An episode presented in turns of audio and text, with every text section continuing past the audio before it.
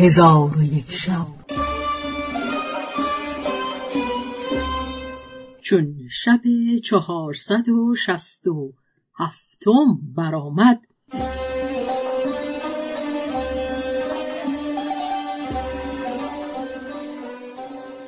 گفت ای ملک جوان آن زن چون به تنور آتش افکند با شوهر خود برخواسته وضوع بگرفت و نماز همی کردند که ناگاه زنی از همسایگان بیامد و اجازت خواست تا از تنور آتشی بگیرد ایشان او را اجازت دادند چون زن همسایه به تنور نزدیک شد ندا در داد که ای فلان نانهای خود را دریاب که اینک می سوزد. زن به شوهر خود گفت شنیدی که زن همسایه چه گفت؟ آن مرد گفت برخیز و به تنور نظاره کن زن برخواسته به سوی تنور بیامد و دید که پر از نانهای سپید و پخته است. پس آن زن نانها را بگرفته شکرگویان و شادان به نزد شوهر درآمد و از آن نان بخوردند و آب بنوشیدند و شکر خدا را به جا آوردند. پس از آن زن به شوهر خود گفت بیا تا به درگاه خدای تعالی تضرع و زاری کنیم. شاید که دعوت ما را اجابت کند و ما را از تنگنای معیشت برهاند و از رنج و مشقت کار کردن خلاص کند تا به فراغت به طاعت و عبادت قیام کنی. شوهر آن زن سخن او را بپذیرفت و خدای تعالی را با نامهای بزرگ بخواند و دعا کرد و زن آمین گفت. ناگاه سقف شکافته شد و یاقوتی بیفتاد که خانه از پرتو آن روشن گشت. و زن و شوهر به آن یاقوت شادمان شدند و شکر و ثنای پروردگار به جا آوردند و به نماز مشغول شدند و نماز همی کردند تا شب به پایان رسید. آنگاه بخفتند. زن در خواب دید که به بهشت داخل شد و در آنجا تختها و کرسیها دید. پرسید که خداوندان این تختها و کرسیها کیستند؟ گفتند این تختها از پیغمبران و این کرسیها از صالحانند. پرسید که کرسی شوهر من کدام است؟ یکی از کرسی ها به اون نمودند و گفتند کرسی شوهر تو این است. به سوی آن کرسی نظر کرد. در یک سوی آن سوراخی بدید. پرسید که این سوراخ از بهر چیست؟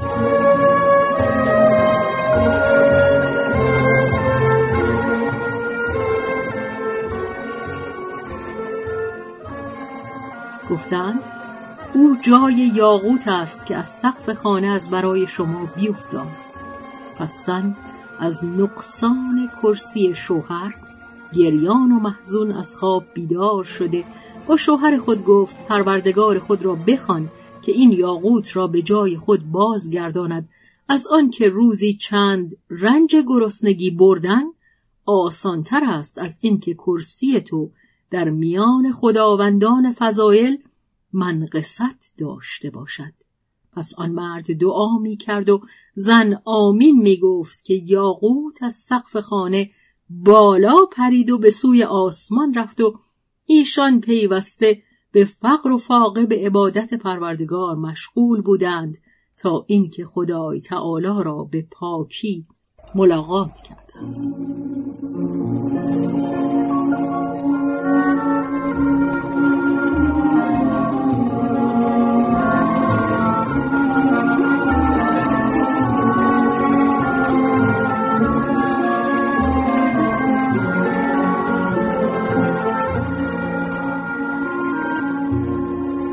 حکایت لطف حق. و از جمله حکایت ها این است که حجاج ابن یوسف سقفی یکی از بزرگان را طلب کرد. چون او را حاضر آوردند حجاج گفت او را به زندان برید و قید گران بر او بنهید و کس نگذارید که در زندان به نزد او رود.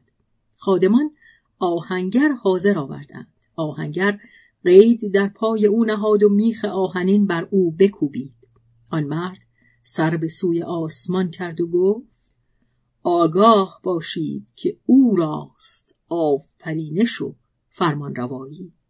بخشی از آیه پنجاب و چهار سوره اعراف. چون آهنگر قید در پای او محکم کرد زندانبان او را در جایی تنها بگذاشت. آن مرد به زبان حال این دو بیت بخواند. خدایا گر بخوانی ور برانی جز آمد در دیگر نداری.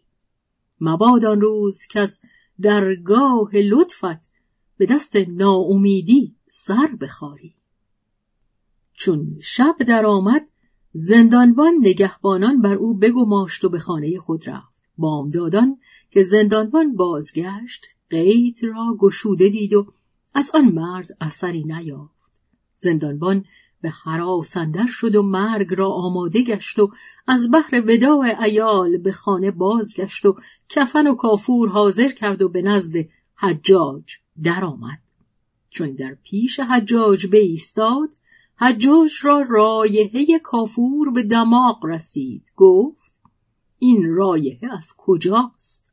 زندانبان گفت یا سیدی او را من آوردم. حجاج گفت از بحر چه آورده ای؟ زندانبان حکایت آن مرد باز گفت. چون قصه به دینجا رسید بامداد شد و شهرزاد لب از داستان فرو بست.